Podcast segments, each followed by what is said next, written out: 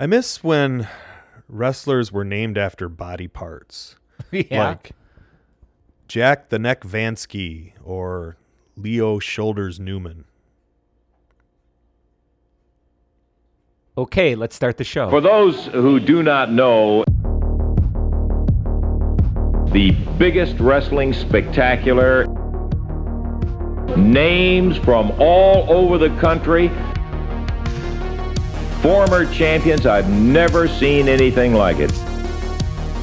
Eddie Graham, Florida promotion, Vern Gagne, superstar Billy Graham, Road Warriors, Mid South Coliseum in Memphis, Tennessee.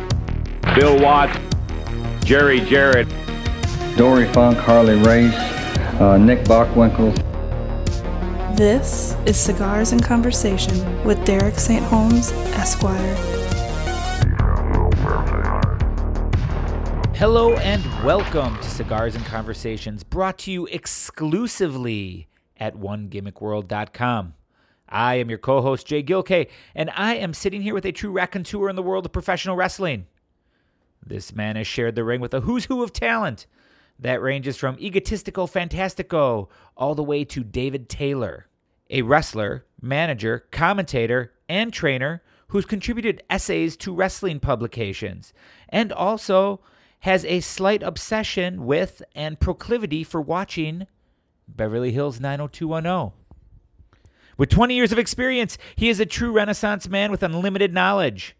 Ladies and gentlemen, I am speaking of the incomparable, the one, the only Derek St. Holmes. Derek, how you doing? Da-da-da-dun, da-da-da-dun, Oh, okay, there you what go. the I don't know. I didn't watch it. white guy? What was the? Uh, um, I was a Melrose Place guy. Really? I never liked Melrose Place. Wait, no, I'm sorry. I was the Heights. How do you talk to an angel? Yes, show never recovered after he beat up Donna Martin. Yes, one of one of the things uh, I regret in life is not going to see Jamie Walters when he played the Rock County 4-H fair. I just kept I saying, regret "I'll just never go a going to little the later. I'll 4-H just go fair." a little later." Well, yeah, And then when I got there, he was already gone. he spoke. And I with asked that the angel. 4-H people if he was coming back. They said they didn't know. They had no idea. But here's a nice quilt. It- you just Simp- Simpson's line went right over your head. So I know. I'm anyway. fine. No, I, Somebody sometimes- got it. Somebody sometimes got I it. just like to let them go, and I'm cool with that. Uh, speaking of something that's cool, we are getting into part two of Starcade 1985. The Gathering. Yes, The Gathering. Um, last week we covered five of the matches on the undercard, uh, culminating in the Tully Blanchard Magnum TA I Quit match in a cage. Oh, you know what we forgot to say about that? what was that? Magnum TA wearing the Western boots. Yes. Yes. Okay, fair enough. There it is again. Don't worry, there's Western boots on this show too. Yeah. Um. Again, we'll call it Starcade '85: The Gathering, aka most people are wearing Western boots. Uh, Oh. we haven't. n- No, maybe we didn't on the first show. We have to notice how many people are wearing white boots as well. That- Yeah. That, comes up on this show. Okay. Well, we'll get to that then. So, what we're going to do is uh, we skipped a couple matches from the undercard that happened before the I Quit match to throw those on this uh, show just to even things out. So, we're going to jump right back into it with the national championship match as we are looking at Terry Taylor versus one Buddy Landell. Nature Boy Buddy Landell, the national champion, Yes. and- seconded by J.J. Dillon, who is plenty bandaged up from his earlier match. Right, and Uh, uh, if you remember last from week- yep from last week, if you remember, he took a couple cowbell shots to the head, uh, split him wide open, comes back out. Uh, remin- the look is reminiscent of when uh, in the nineteen uh, old in the nineteen eighties, nineteen seventies, when men would cut themselves shaving and put toilet paper over the wound, and you would actually see the blood seeping. That little through. dot. Yes, but this wasn't so much a little dot as much as uh, a weeping red uh, dot, uh, about the size of a quarter, uh, maybe on a his little head bit larger, because on it was his all head. bandaged up. Yes. Yes. which the worst uh, EMT staff in the world that just went and took a white bandage and just wrapped it several times around his forehead I'm sure that was the E EMT staff. and yes. uh, said, "Get get yourself back out there." Um, Buddy Landell, uh, always something uh, or somebody, I should say, that I found perplexing to me, just for the fact that I always thought it was a strange fact that both Nature Boy Buddy Landell and Nature Boy Ric Flair were able to coexist in the same promotion at the same time. Uh, tell me something about that. yes, they were eventually building up to a Nature Boy versus Nature Boy feud. And that is the sole basis for why um, Buddy Landell had the nickname. Do you think? Uh, no, I think he had the nickname. I, I believe he had the nickname previous to coming there, but he also was in areas where Flair wasn't necessarily featured. Like, Okay. sure, he was the champ, but this is Nature Boy Buddy Landell. you know, Gotcha. whatever. So then uh, Dusty had the idea to bring Buddy over. Uh, this match, uh, he already has the national championship. I believe this is the last title that Buddy Landell held in that area. The rumor goes that they were building for a big feud between Buddy Landell and Ric Flair, and were possibly going to pass the belt to Landell for a little bit because Flair, I believe, had to take some time off for a personal reason Okay. uh, the allegedly the show that uh, the TV taping that Buddy Landell was supposed they were supposed to start this angle. Buddy overslept. Let's just say he was very tired from the night before. Yes. Uh, uh, by his own admission, he'll tell you he was his own worst enemy out there and did have problems. This was a drug related issue where he just did not want to make class or did not want to make the taping. I don't know if he showed up the next day or showed up three hours late, but uh, Dusty Rhodes walked up to him and said, Give me your belt. You don't have a job here anymore. And that was that. And that was that. Once again, busted that- back down to Memphis. That through line that we see happening on the podcast so often wrestlers doing anything and everything they possibly Yep. can to screw up their own careers. No matter how good a deal is, a wrestler will screw it up. Yep, for sure. It's beautiful. Um, and before we actually get into the match, I've been dying to tell you about the time that I met Buddy Landell, um, the late Buddy Landell, by the way, too. Yes. he's passed away. Uh, it was probably uh, I want to say this might have been um, the summer of 2006 or 2007. I had gone to the state fair, the Wisconsin State Fair, with my lovely wife and my two young children. And we were walking through. Now, it might even actually, I think, yeah, it's probably about 2006 because I did not have a phone that took pictures at that point. And um, if, you're fami- Luddite. if, if you're familiar with the products pavilion at the Wisconsin State Fair, uh, it's basically like uh, little infomercial stands throughout the entire um, giant pavilion. Uh, Yes. Hundreds upon hundreds of um, slap chops and sham wows and all kinds of things like that. And there's the Chinese chair massage. too. Yes, yes, the, Recommend uh, and uh, th- by whirlpools and air conditioners, all ki- anything you can imagine uh, in this uh, exhibit hall. And we're walking through, and we're going up and down the aisles, and uh, I freeze in my tracks because I'm looking at a booth, and I believe they were uh, they might have either been selling some kind of um, aluminum siding or vinyl siding or something. I don't know exactly what it was, but there was Buddy Landell in the booth. it. brown hair. No, blonde hair. Wow. Okay. Stan- uh, just standing there. And I walked up and I just said, I'm sorry, are you Buddy Landell? And he says, That's what the jacket says, brother. And he had a satin jacket, 2006, a Yes. satin jacket on. Yes. Said Buddy Landell. And on the back, it said, uh, like, uh, world champion, some kind of something or other embroidered on it. nice. Um, spent the next 15 minutes just talking to him nice. and uh, had a really nice conversation. Real nice guy. Uh, informed him that I had some friends that worked at the local college radio station, and he was demanding, uh, "You got to get me on. I'm in town for the next week here. Uh, you know me. I don't. I have no problem going on there and talking." I'll name names. I'll do, you know, I'll say, say whatever. That's what got me in trouble. My mouth, you know, I could never keep it shut and I still can't keep it shut. Uh, here's my cell phone number. Give me a call. So here's this guy, myself, uh, sitting there, um, thinking like, "Holy shit! I have Buddy Landell's phone number."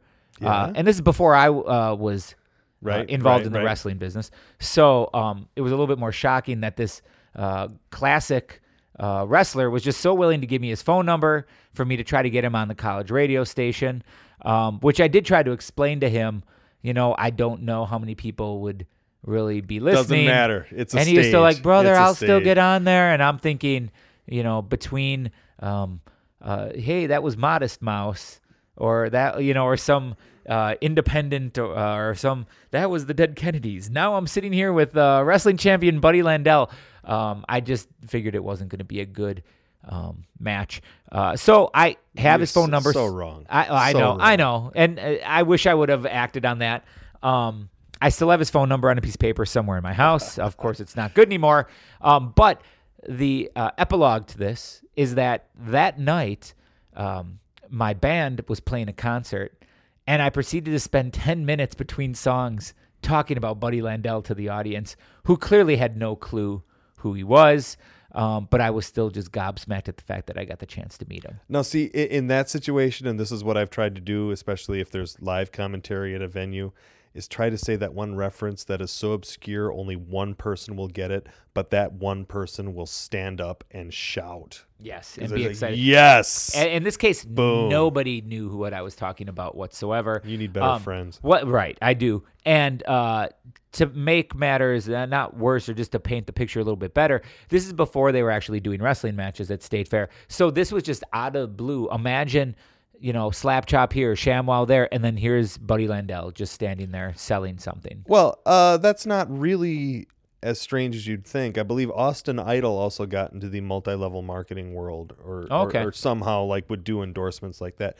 But think about it; these guys are trained to talk and get over and win your trust, Right. You know, so they they you know it's a perfect sales job. and he was a perfect gentleman, I and I've always appreciated him um, because of okay. that time we met. Give you a tender kiss upon your departure. No, it was just or- great, you know, okay. because it, i if it was him with the brown hair, it would have been like, uh, eh. but the fact that it was like the Right, that he was blonde still and working the it. satin Love jacket, it. like Love it that. looks like he stepped out of the time machine and just showed up. Like at the somebody 2000 just said, "Hey, we got this this unit going on up to Wisconsin. You know who we need there? Buddy Landell." Let's bring him in. Let's bring him in. Uh, it's a weak shot over at the state fair. Um, so all right, so uh, sorry about that little side. anyway, but Buddy Landell, I mean, sure, we joke about this, but in this match, notable just working the classic Nature Boy style. Yes. Uh, lots of bumping, lots of begging off. Um, if you look at, you know, Flair had the same style, and Buddy, it, you know, there's a brawler style and there's a scientific Right. style, but this it it's best defined as the Nature Boy style. Yes, for Just sure. Very good, you know, is very good at what he does. Buddy Landell was always kind of a uh, a, a genius at wrestling. E again, he even said his worst enemy was himself. Right, You know, right. Had, had all the tools, could do it all. I w- personally, being from the upper Midwest, would have liked it if he would have lost the twang, but that's just me Yeah, that's a good point. that kind of just pulled me out of the whole nature boy thing. It's just, yeah, well, I'm the nature boy, and let me tell you something. It's just like, yeah, it just doesn't work right. for me. No, I agree. I agree. Uh, go that ahead. was good. No, I was just gonna say, and then you know we have Terry Taylor uh, in the match too. no, not to say that. Uh, my notes on that: Terry Taylor, a solid baby face. Yes. Um, somewhat lacking in charisma, but always in the right place at the right time, able to work that babyface style to get some heat and come back. Uh, one of the first pe- people I saw that did the leg slap to sell punches. Okay. Like every once in a while, I'd be watching. Oh God, he just took his head off with that, and all of a sudden you're looking. Oh, there it is. Yeah. Just- plain as day, right just out in incredible. front of you. Uh, Sal, uh, he wasn't in the match either, but um, th- what was great about this match though, it was a real nice give and take back and forth. Like Mm-hmm. you said, you had um, both guys kind of getting a chance to really show their stuff. They gave him a little time to work. Um, J.J. Dillon serving his purpose on the outside. Um, no blood in this match at this point, Well, except I for mean, JJ's. Yeah, uh, but I uh, guess you can't really count that. Also, no Western boots in this match. Both men wearing um, uh, standard boots. Landell wearing the the regular boot, but Terry Taylor having the wingtips. Yes. Yes. Yes. Um, Buddy Landell ends up winning. Uh, this was Well, just wait before we get to that. Sure. There's a ref bump in this match. This is the second time Sonny Fargo was bumped on the same show. Oh, yeah, that's right. Which I don't Forgot don't about that. really agree with. right. Like, y- if, if the ref is bumped, he shouldn't be out there again for another match. But at this and point- especially shouldn't be bumped again. Sure. But at this point, the show is just everything's gratuitous on this show. Uh, yeah, no blood in this match. right. But you know what I mean, though? Yes. It's like we've had blood, we've had the boots, we've had everything you can imagine, and, you know, and multiple ref bumps. It's just at this point, this show is just, it's like the kitchen sink has been thrown out the window. Right. And e- everything is just fair game. However, this finish, um, You really, were- you like this finish. I I like this finish. Terry Taylor tries to throw the superplex on Buddy Landell. Dylan reaches up and pulls the foot off the ropes. Yeah. uh, Landell falls on top of him. Uh, this finish has been done not so much like that, but it was notable for the Rick Rude Ultimate Warrior finish. Yes. Uh, J.J. Dillon did not reach in and pull the hold the foot down, but it was the same up in a maneuver, pull that foot out, boom, could fall on top for the cover. Right. So this is one thing I love when I am trying to explain the finish. I'm like, well, it's that Buddy Landell. d- Oh no, no, no! You have to update it and say no, it's the Warrior Right. Rude. But even now, I'm sure there's something else. And I can't remember. Did Buddy flop over on top of Terry Taylor as he came down, or did he actually take the superplex and then roll over on top of him? No, I, I believe he landed on top of him. Okay. I, I remember it as, as landing on top Sure. of him. Sure. Absolutely. Uh, this match was this finish was actually suggested to me when I was wrestling my good friend Dysfunction a long time ago, and I had to came up. I'm like, we can't do that finish. Well, why not? Dysfunction doesn't throw suplexes. Oh, I guess you're right. right. You know, but it's like, hey, you gotta. If you're going to use a finish that makes sense, you can't suddenly have somebody that's noted for punching and kicking throw on a sleeper hold or something Right. like that. It's No, like it- absolutely. It, has to be sense. You know, it has to be what the people have seen before. So if you want to start that finish, you can start them using that sleeper hold two or three shows ahead of time so that it gets built up and the people realize what it is. Maybe put in an angle where he rescues somebody and puts them out with the sleeper hold, a la the Weaver lock. Yep. Johnny Weaver, haha. Um, you know, and that's you have to establish it. You can't you can't just surprise the people with something and expect them to buy it because that's insulting. Right. They want to buy into the show as much as you want them to believe it. Therefore, you can't challenge their suspension of disbelief beyond a certain point, or else it gets silly. Sure. Now, having said that, I just got on some imaginary soapbox here. It is okay within the context of a show to go back and forth if you can replace everything in the match.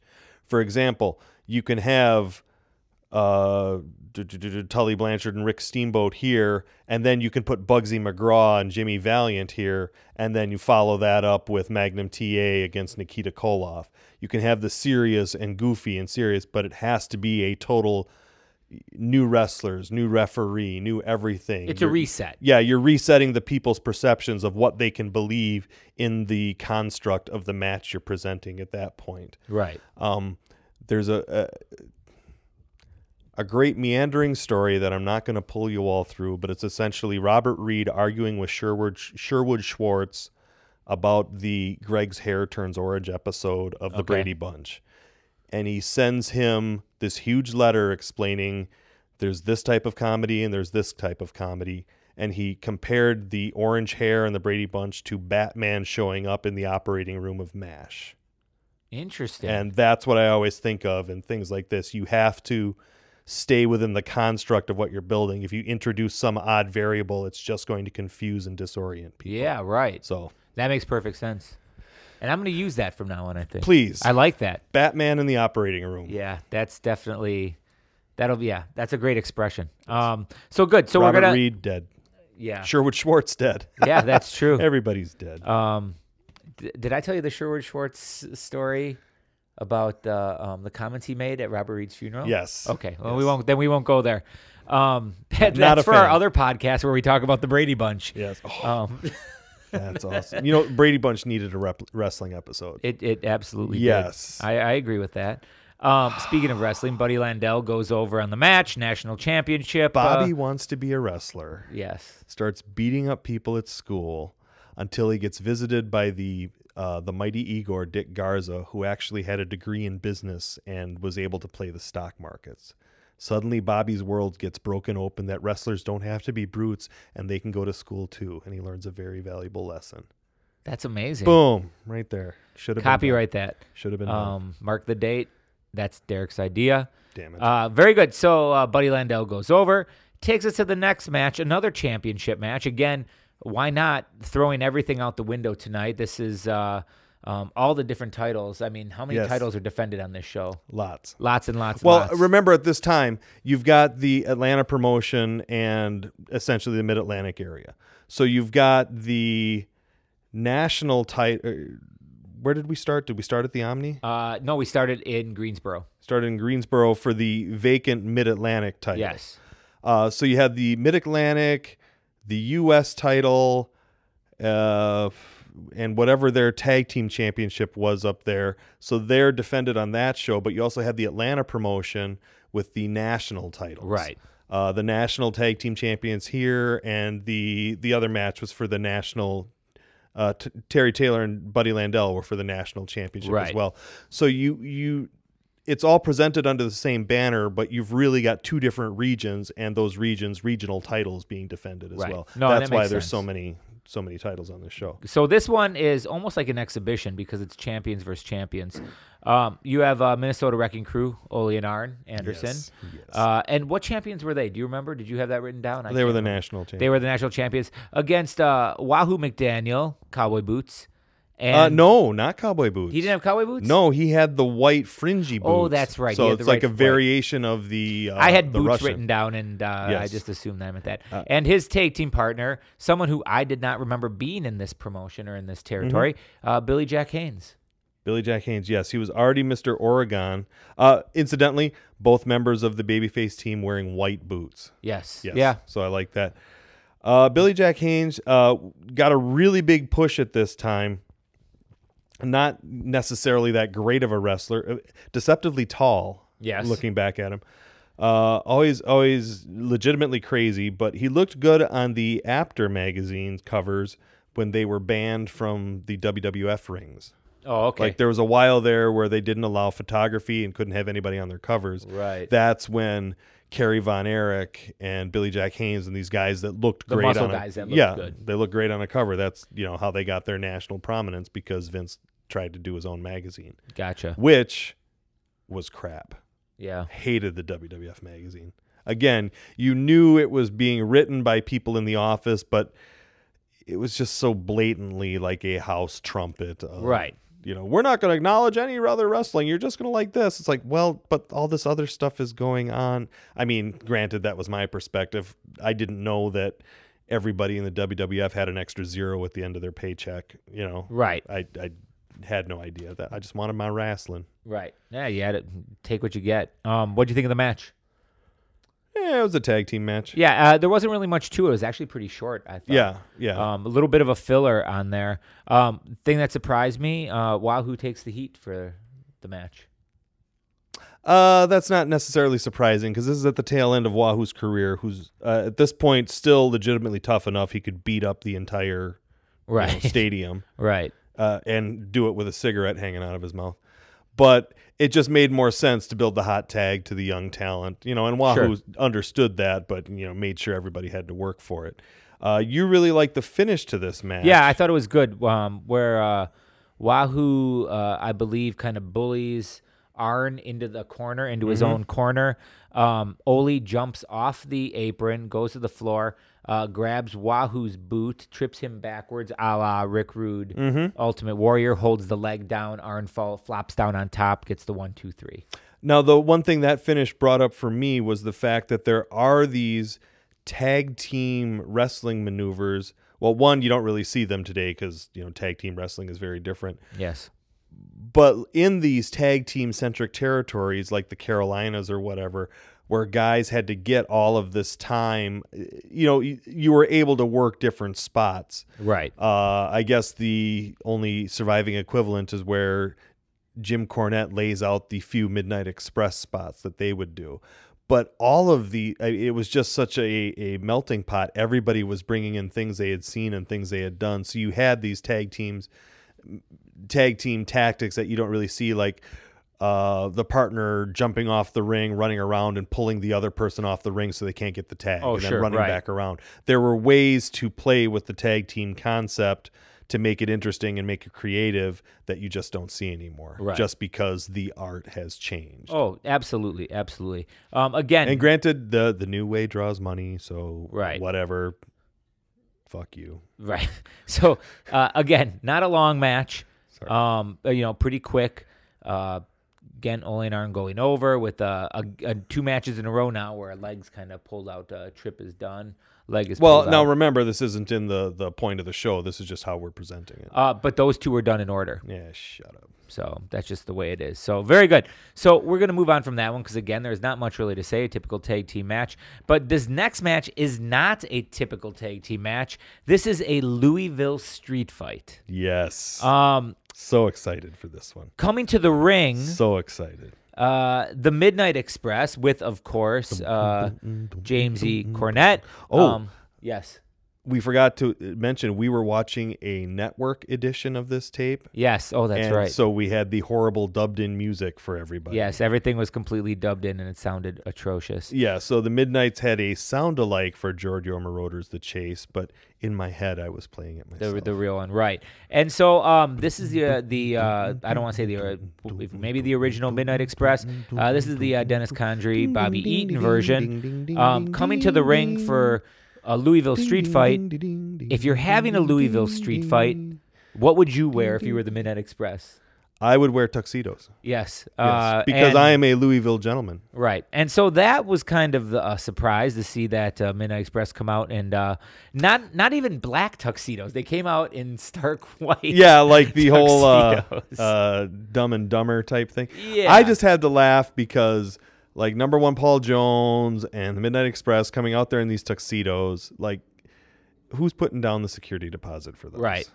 You Right. know, like th- those just they're they're not sorry Netterbos. They're not going back. Right. That's somewhere where they they get them whatever, between what's- towns. They yeah. stop in just some town somewhere and pick them up and just never return them. Yeah, yeah. That's, You uh, charge them the office. Right. Right. So uh, we're But- looking at the So mid- it's just the Midnights in the match by themselves, right? uh, no. Wait, do they have opponents? They do have opponents. are their Uh, opponents? One would be uh, Boogie Woogie, Jimmy Valiant, The Boogie Woogie Man. um, and uh, he's accompanied to the ring by Big Mama, yes. uh, which uh, is Wait a minute. Is Big Mama wrestling in the match? No, Big Mama's not wrestling in the match. The person who is wrestling in the match is uh, Miss Atlanta Lively. Oh, she's a looker. Yeah, um, definitely.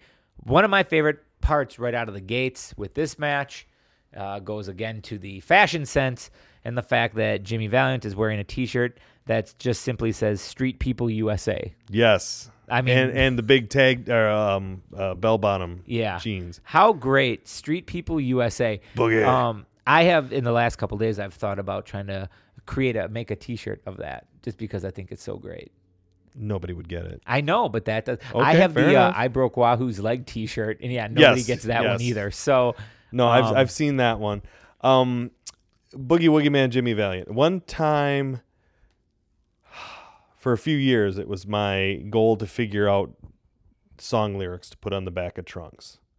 And so I had like a list of short things like night moves or Mr. Big Stuff. Stuff I which- like wh- night moves. Yeah, see, but I figured I'm sorry, I figured I was too old to be wearing something like that. Okay. Uh, That that's a that's a good-looking kid in his late 20s Sure. but no, not me, because then it's just creepy. But I stopped playing when I saw a tape of Boogie Woogie wearing his K and H trunks, and on the back they just said "Lay down, Sally." I'm like, damn, Oh, it. great. Yeah. Boogie that's, wins. I mean, not not surprising, but Boogie wins. Yeah, that's pretty outstanding. You can't go wrong with Yeah. that one. So Boogie Woogie tagging with Miss Atlanta Lively. Can we talk about Miss Atlanta Lively, please? Oh yes, that was the opener right there. Um, yes. Uh, so Miss Atlanta Lively, for those of you who have not seen this and are confused by the name, um, and I don't want to shock too many people, Miss Atlanta Lively wasn't actually a female. what? I know. I'm gonna break break this news to you. Um, Miss Atlanta Lively was uh, Hands of Stone Ronnie Garvin, right? Who was it? You don't believe in Santa Claus either. Come do you? on. Okay, yeah. So yes, uh, yes. Uh, the Hands of Stone, Ronnie Garvin, who was recruited by uh, Jimmy Valiant to deal with uh, the nefariousness of the Midnight Express, who I believed had threatened uh, Big Mama at some yes, point. and to really paint the picture of who um, Miss Atlanta Lively is, you have to think about the whole package that you're getting out there at the ring. no pun intended. 'Cause Um, it's not really a girl. Right. So um, you start off with uh, a wig, a incredibly tight, Big, blonde, big wig. permed, uh, that manages to stay on the entire match. Yes. I found that to be shocking.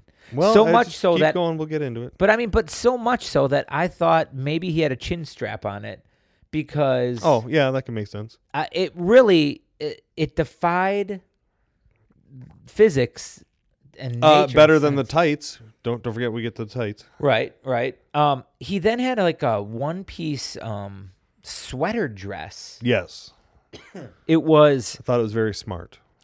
Why? Why is that? Please explain. Well, no, it was just impeccably tailored. Smart is in a good choice. Okay, fair enough. Um, Sarcasm. it looked like a Bill Cosby sweater. Yes. a tight Bill Cosby sweater stretched. Uh, but had a down- belt. but had a belt making on it, sweater right? dress. Um, but it was it, w- it was form fitting. Mm-hmm. Uh, fake breasts, What?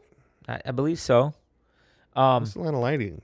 had a rack. tights, right, or leggings. Yeah, wearing the leggings, but as over the course of the match, like the leggings got pulled down, and then he had those weird flesh-colored tights underneath. Yes. So I couldn't tell like if he was wearing like a fat suit or a woman's suit kind right. of thing, to fill or out the curves or whatever it might or be. just wanted to wear multiple sets of tights under all of these ring lights. Right. And the part I am most impressed with the high heels. heels. yeah, the whole match was Ronnie high Garvin heels. worked in heels.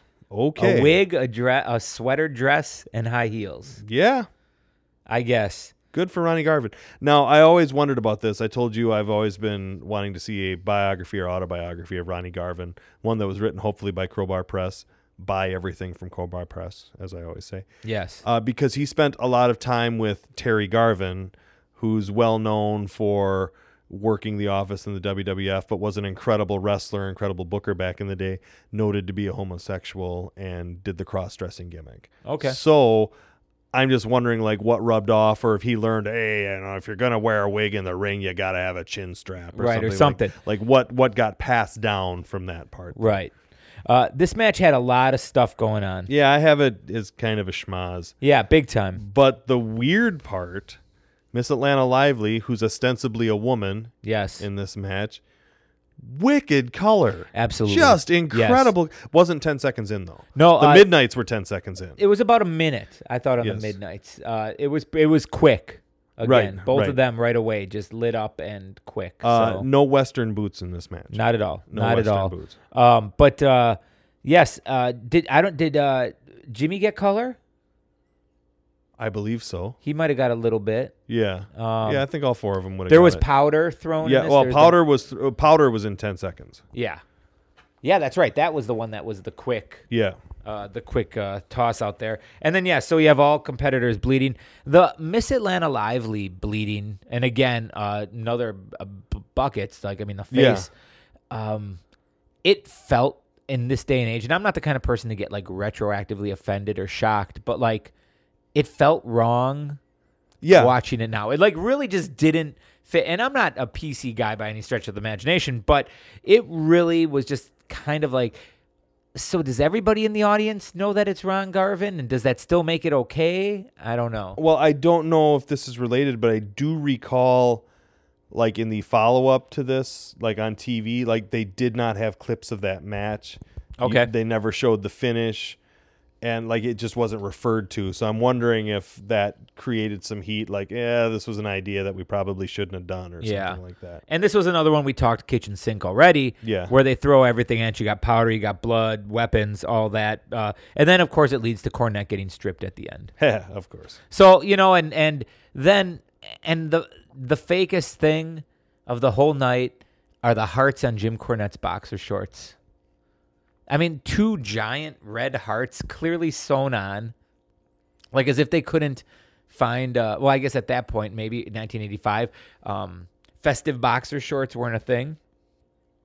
I don't know. Maybe Yeah, Eh, it still wasn't uh, socially acceptable to go into those stores. Sure. And so uh, they just the the shorts just look um, his boxer shorts look True. I Very was always contrived. a fan of the heel wearing uh, woman's garter belt. sure and then claiming it was for like support of very close like there was a medical reason Right. they had to wear that and stuff like that Right. as opposed to the crazy boxer shorts also with the crazy boxer shorts was uh, jimmy hart yes but of course he you know wwf could afford to make real real good real real nice shorts. boxer shorts yes that's what I've always heard WWF makes real good boxer shorts yes um so winners in that match uh, Miss Atlanta Lively Jimmy Valiant uh, Big Mama boogie woogie again kind of a mess all over the place big mama just sloshing all over ringside yeah yeah incredible very uh very gifted very gifted very woman. gifted woman for sure uh, also a florist really Yeah.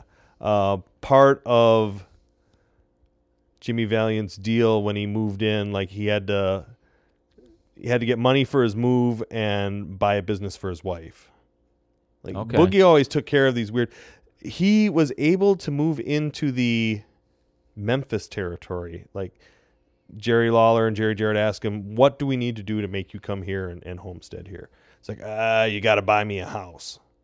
So they bought a house with a 30-year note for Jimmy Valiant, who came in, and then after some period of time, six weeks, eight weeks, twelve weeks, you know, not not an extension long of time, either put the keys in Lawler's hand one night at a show or mailed them back to him and just kind of said, "Sorry guys, gotta go."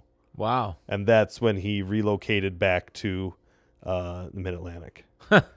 uh, they were able to sell the house because, in retrospect, they're like, "What were we thinking? Like, this guy's not going to draw this money for." Right. Well, it was a structured deal where they bought him a house, and then he was salaried at like fifteen hundred a week or whatever. Sure. But the gimmick was they would book him out to other places, like back to Mid Atlantic but still pay him the 1500 a week but then they would get all the money that he would earn so they would make money you know like what jimmy would make Yeah. Right. you know so that's how it you know and then jimmy kind of saw he was getting screwed he had a place to live and was getting regular money but you know whatever who knows why jimmy makes his decisions uh moved out they went and tried to sell the house but in the short amount of time they had lived there they had painted everything in the house black That's awesome. okay Very, which you wouldn't expect from Jimmy Fallon.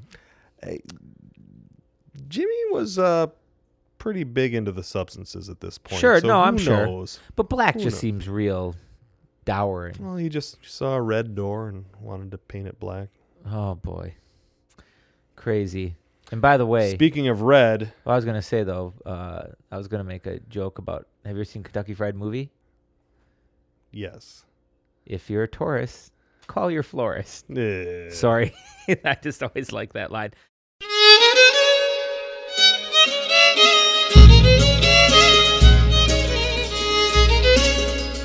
Jacob Pfeffer was born on December 10, 1894, near Warsaw, Poland. In 1921, while working as a booking agent slash porter slash stagehand for a traveling theatrical slash ballet company, he emigrated to the United States. During the 20s, Pfeffer was eager to jump on the back of what he saw as the emerging theatrical spectacle of professional wrestling. In Chicago in 1924, he assembled a troupe of Eastern European heavyweights, and he was quick to see the ethnic attraction in pro wrestling for the immigrant community. His foreign exotics, such as the big footed Russian Cossack Ivan Podubny, were built up as contenders and later matched against the American champions. After achieving great success in the Midwest, Pfeffer ventured to the East Coast in 1929 and aligned himself with New York's number one wrestling promoter, Jack Curley. He found himself working with the Wrestling Trust alongside such personalities as Joe Toots Mont, Ray Fabiani, and Rudy Miller. Jimmy the Golden Greek Londas was the Trust's golden goose. Pfeffer's unofficial title for the Trust was the head scout slash manager of European talent. One of the best was a bearded pogo stick, Sergei Kalmikov, a former tailor on New York's East Side. When Jim Londas abandoned Curly in 1932, Pfeffer made a failed bid for control of the New York region and sided against Curly in favor of the Midwest Alliance consisting of Jim Londas and Tom Pax. In 1933, he was left out in the cold as Curley was able to extend the Wrestling Trust's reach to include all the top regional promotions of North America, including the Midwest. With Curley and the Wrestling Trust back in control and dividing all the profits among themselves, everyone was happy except Jack Pfeffer, who found himself on the outside of the business. A dark period ensued for the wrestling community as a vindictive Pfeffer did his best to topple his former partners. Pfeffer, aka the Halitosis Kid for his hygiene, did the unmentionable. He went to the press. In 1934, through interviews with Dan Parker of the New York Daily Mirror, Pfeffer described the full extent of the sport's fakery. The impact was immediate, and it was no longer viewed by the media as a competitive sport. As a result of Pfeffer's stunning admission, pro wrestling had suddenly become a laughingstock, and sports writers no longer covered its results since it was no longer deemed to be legitimate competition. Furthermore, with the nation immersed in the Great Depression, pro wrestling gates plummeted in New York, and in October 1934, Ring Magazine proclaimed the end of, quote, honest to goodness wrestling matches, unquote. At that point, pro wrestling, as pure theatrical entertainment, became the accepted form of a once noble and sometimes competitive sport. With attendance plummeting, the New York region was wide open, and Pfeffer again began booking matches in the smaller local New York arenas. It is speculated that Pfeffer was involved in the 1936 Dick Shycat shoot win over the Trust's new champion, Dano O'Mahony, en route to stealing the championship from Jack Curley. The Trust subsequently filed an injunction against Shycat, but before the trial ever got started, Toots Mont paid Pfeffer 17 grand to double cross half w- and his champion Ali Baba by maneuvering the title onto Dave Levine. Pfeffer then sold Levine's contract to Curley and Mont in order to reestablish his industry ties. However, the trust ultimately blew up when the other promoters refused to work alongside Pfeffer, thus ending the alliance as each territory began promoting its separate title holders. From the late 30s through the 1960s, Jack Pfeffer continued to market wrestling as theatrical entertainment, using outlandish storylines and freakish characters. He is said to have popularized novelty matches such as tag team wrestling, women's wrestling, midget bouts, and the use of the blood capsule. Pfeffer is responsible for propelling the early career of Nature Boy Buddy Rogers, as well as the careers of the amazing Zuma, a Raka clone, and the Zebra Kid. A great supporter of women's wrestling, he actively booked both Mildred Burke and the fabulous Moolah. He became notorious for using imposters with knockoff names such as Bummy Rogers and Hobo Brazil. On September 13, 1974, in a nursing home in Massachusetts, Jack Pfeffer passed away at the age of 79.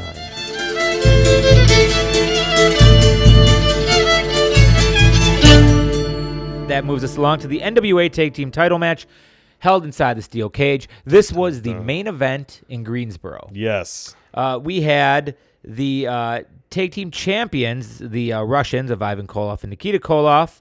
Uh, joining them at ringside was uh, the defector, uh, Crusher Khrushchev. Arg. Uh, and their opponents were the Rock and Roll Express with uh, who? Seconded by Don Kernodle. Yes. Why? Eh, why not? Well, no, Don was coming off of. He was a Russian defector as well. And then they beat him up and he became an All American guy. And that's why he was down there with the. Um, Yes, because, Red, well, white, Don blue. Kernodle was in the tag team with Sergeant Slaughter. Yes. And they had the uh, the great series with Rick Steamboat and uh, the guy that died, Jay, Jay Youngblood. yes. Uh, so he was like there as an American, and then he went over and joined the Russians. Oh, okay. And then they beat him up, so now he wants to be American again. And I think after this is when no, he was already in the WWF at this point, Yes. like but just as like an opening match jobber, and then came back home or whatever. One of the things we Still joke probably made more money, but you know, Right, whatever. sure. Uh, we joked about it that it made sense that uh, Crusher Khrushchev was still in his gear, but Don Kernodle had no reason to be wearing his gear. Yeah, yeah, fully since- geared up. Full, like he was in his, his his red, white, and blue singlet outside the ring. Um, Boots, wrist tape. yeah, I mean, could there have been a dark match somewhere that he was involved with before that? Probably No. not. No, Right? they I had mean, ten matches. I Yeah, mean- it was definitely it was. They a didn't thing. have. I remember dark matches back then were a different thing.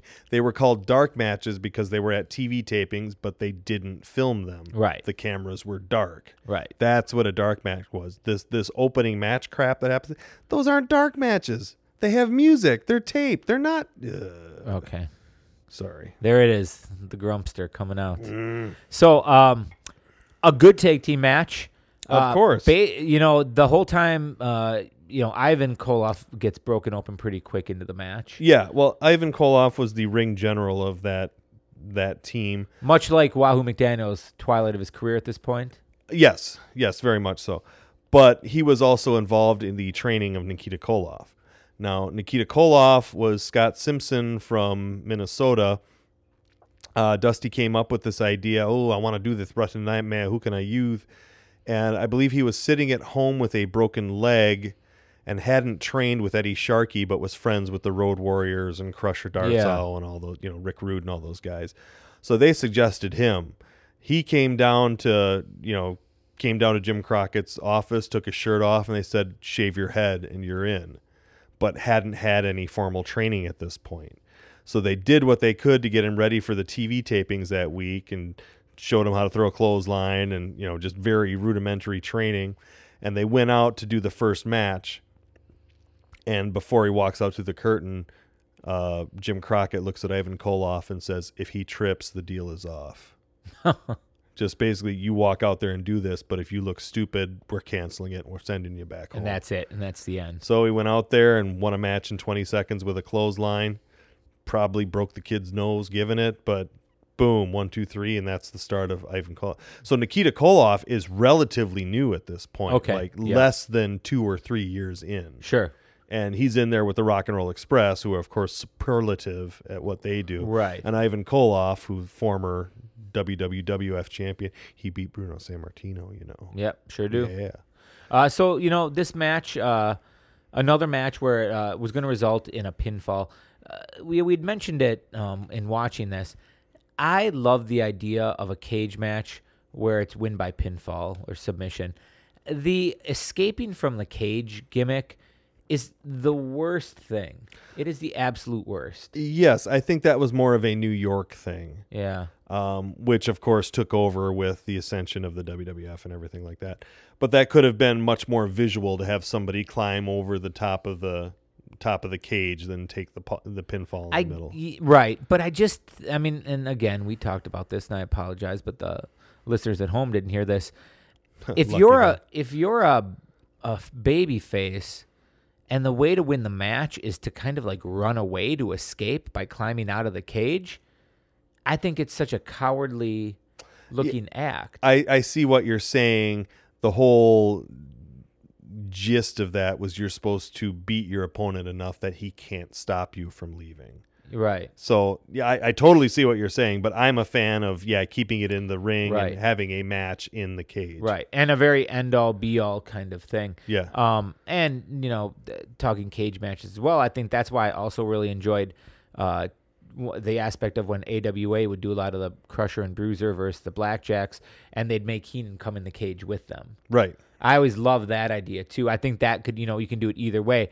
You know, you do a cage match where the manager is outside the ring and maybe throws a chair in, a la baby doll or something like that, Right. causes uh, and then do the return with the cage again, but this time the manager is in the cage and can't escape either. Right. Right. right. I think like that is awesome strategy, awesome booking.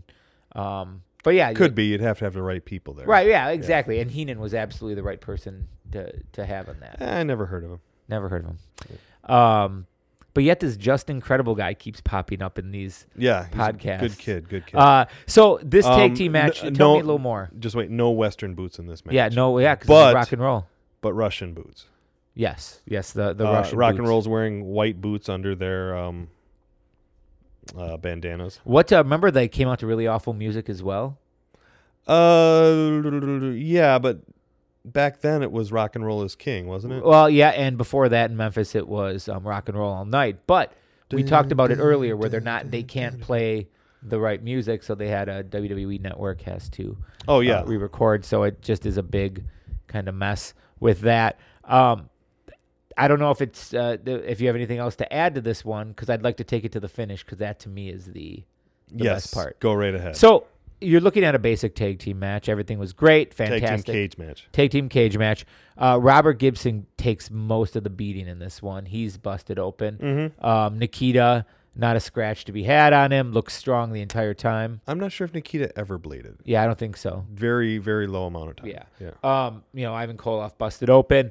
Um, Ricky Morton takes the hot tag, comes in, rolls up O'Connor roll. Yep. O'Connor roll on Ivan Koloff. One, two, One- three. gets pushed off. Ivan does like juts his legs out, you know, and like Uh-huh. like he kicks out. Morton flies into the cage. The match is done, and then proceeds to get color. Boom after the match. Also, on the outside, Crusher Khrushchev sneaks up on Don Kernodle, throws him into the cage, Gets color. Uh, uh, not into the cage, into the ring, just throws him into the wall. Boom. Gets color on the outside of the ring. right.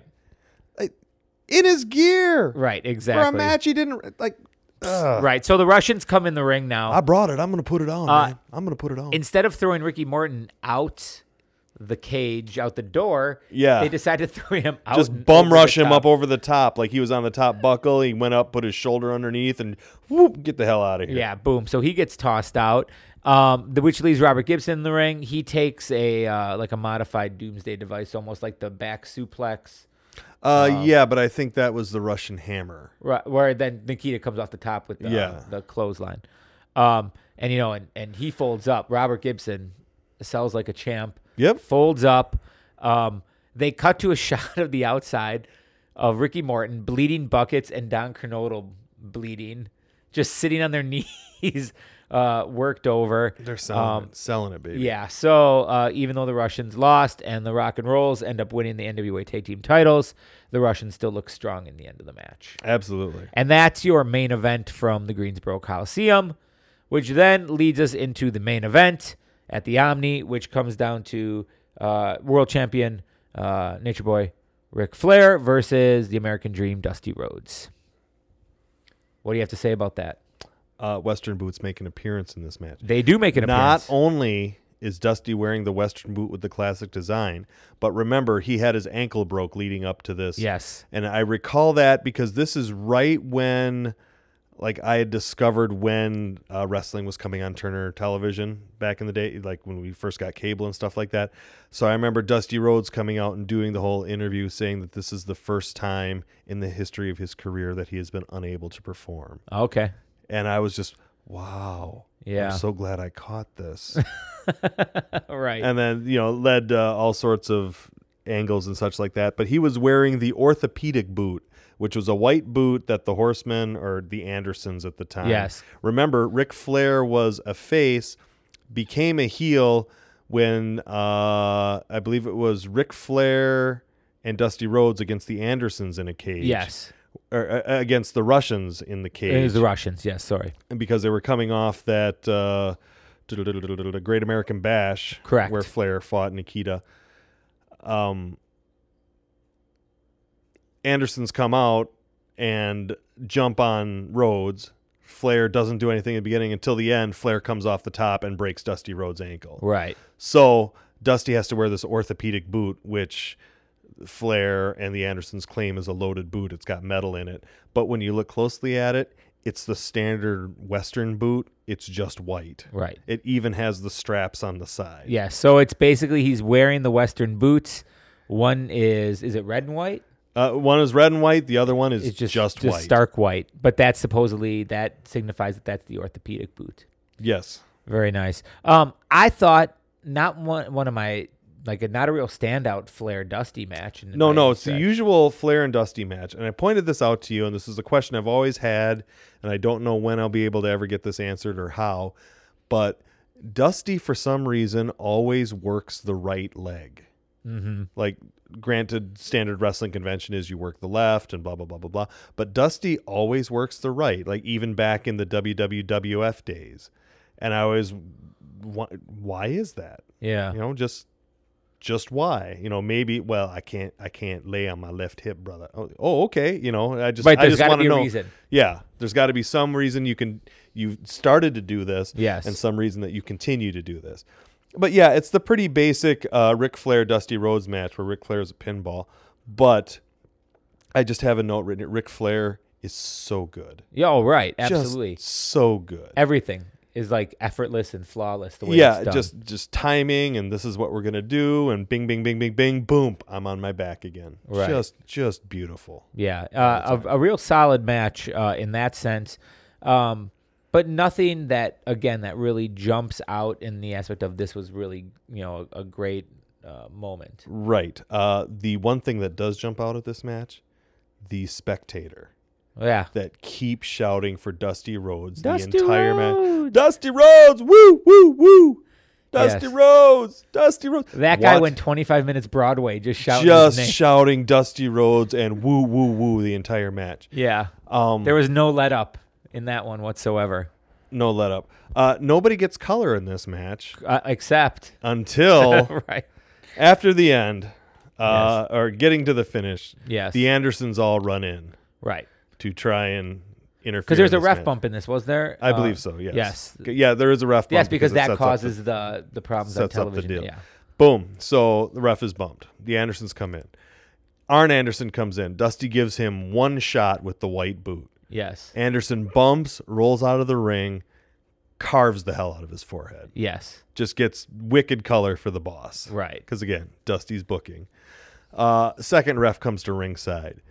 Dusty Rhodes c- climbs to the top, comes off with a crossbody, and I think it was in Terry Funk's book, More Than Hardcore, where he talked about Dusty saying, I just go up to that top turnbuckle and I'll fly on you like an eagle, baby, and it'll look beautiful. Instead, this huge packet of warm suet that you would feed a bird Right. just kind of slumps off the top Top rope, turnbuckle right, right. onto Dusty onto Ric Flair. Boom! Referee counts one, two, three. Dusty is announced as the NWA World Heavyweight Right. Champion. And then that is basically that That's where the show wraps. the show wraps. I want to state on the best of Starcade tape uh, VHS collection that I got at one time. Uh, they Magnum TA is framing the whole thing. He says his goodbye after one match, but then at the end, this match with Dusty Rhodes and Ric Flair is just tacked on with Yeah. no explanation. Just here's this match. Here's the woo woo guy. Boom! Dusty Rhodes is the new champion. Next week on television. Wait, hold on. Before we get to that, Oh, there's wait. one more thing. we have to Okay, get to sorry, on sorry, sorry. that is a great moment is they uh, throw it back for a little bit, or they uh, throw it back to Bob Cottle and uh, Tony Schiavone, who are discussing and kind of running down the card and going through the winners and the losers and talking about what a great event it is. Uh, at that point, they throw it to Dusty Rhodes in the locker room, and it might have been Tony Schiavone talking, and then they sent it, and Bob Cottle was in the back, Yeah. and all the boys are celebrating. And by the way, when Dusty wins the belt. It is a feeble attempt at lifting him up in the middle of the ring. Uh, it's he almost, was he was not a small man. no, but it was a very feeble attempt. So now they're backstage and everyone's partying and celebrating. And Dusty gets on the mic and he's talking about how this is for you.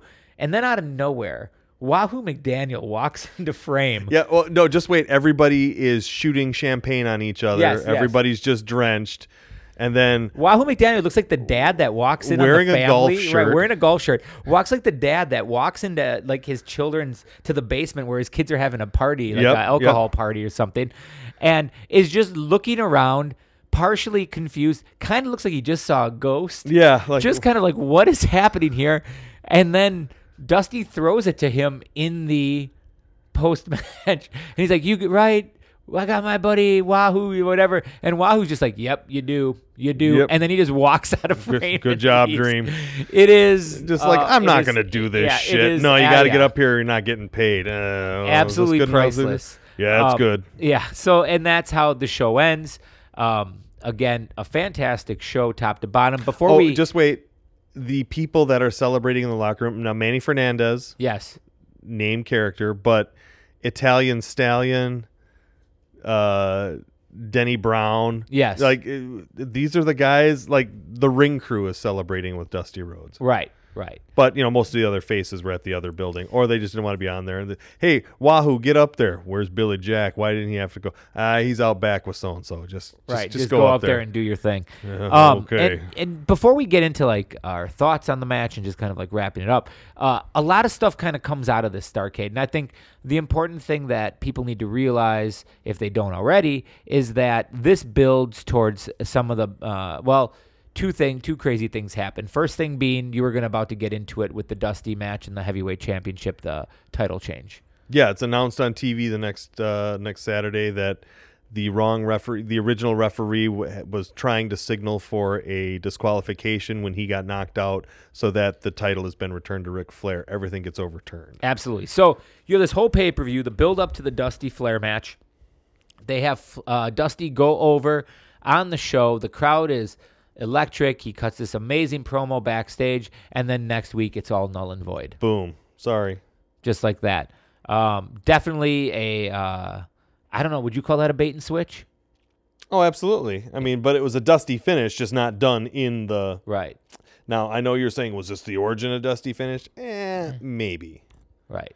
I mean, Dusty was booking at the time. Then he started using that finish over, but it would happen in the ring. Right. But I think that we could definitely look at this point as a major episode in the controversial dusty f- quote Oh, unquote absolutely, dusty finish absolutely. as something that goes along with that. Now, the other thing that comes out of Starcade 85, The Gathering, is uh, in January, the Four Horsemen form for the first time. Yes. That's when they officially come together.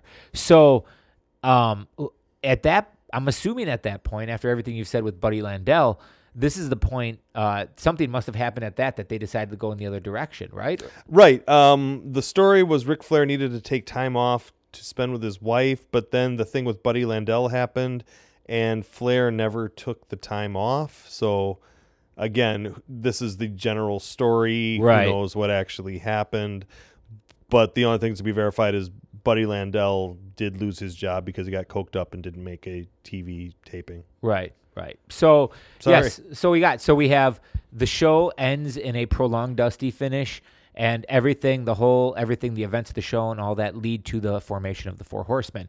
Um, also, on the heels of Starcade '85, The Gathering, uh, you have the WWF holding WrestleMania two that spring, and to outdo Crockett Who who was from two locations on this show? he was at two locations, uh, the Omni and Greensboro.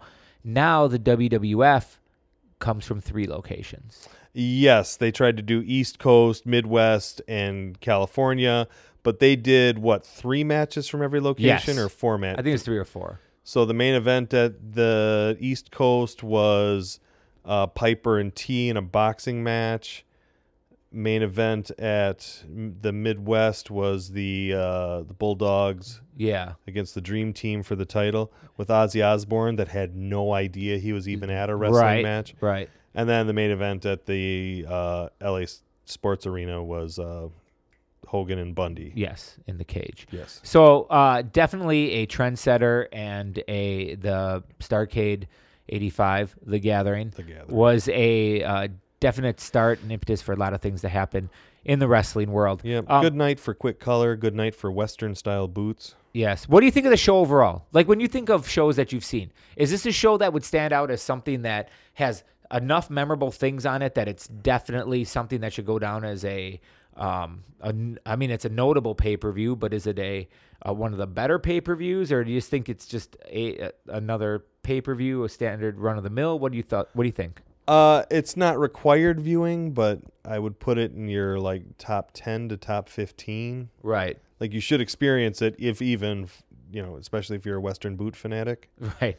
There's, there's a lot on that. No, I hammer on that, but it, there was a lot of good wrestling, but it was a slice of wrestling at that time. And- it is definitely very entertaining. I was gonna say, I think if you were looking for uh, the, if someone said to you, "Well, I'm just familiar with what was going on in WWF," what was it like elsewhere? I think that this is a card that you could show them with enough name recognition Yeah. and enough um, gimmicky stuff and enough action to keep you interested for the whole show. Would you agree with that? Yes.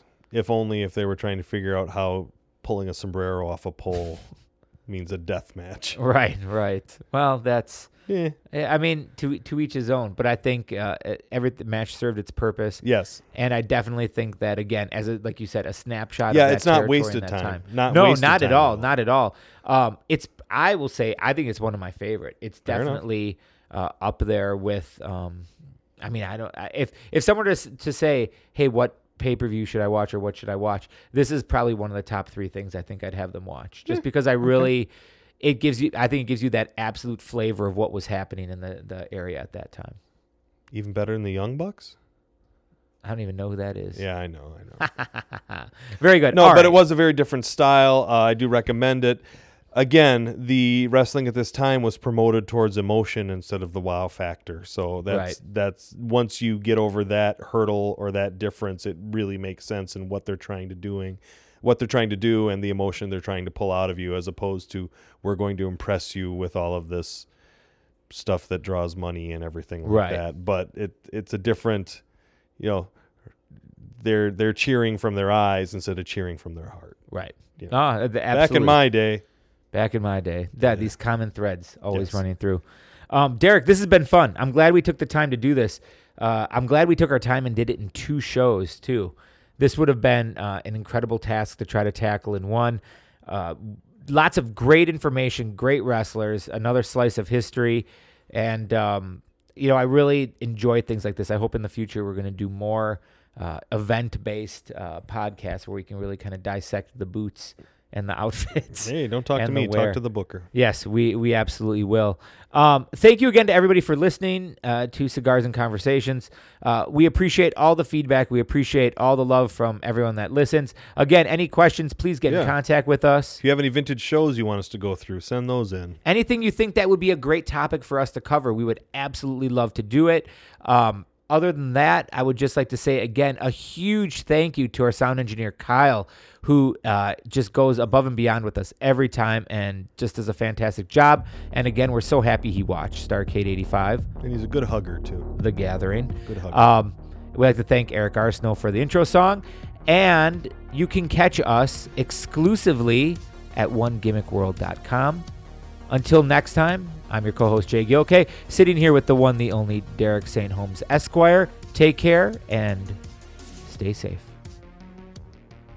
Safely.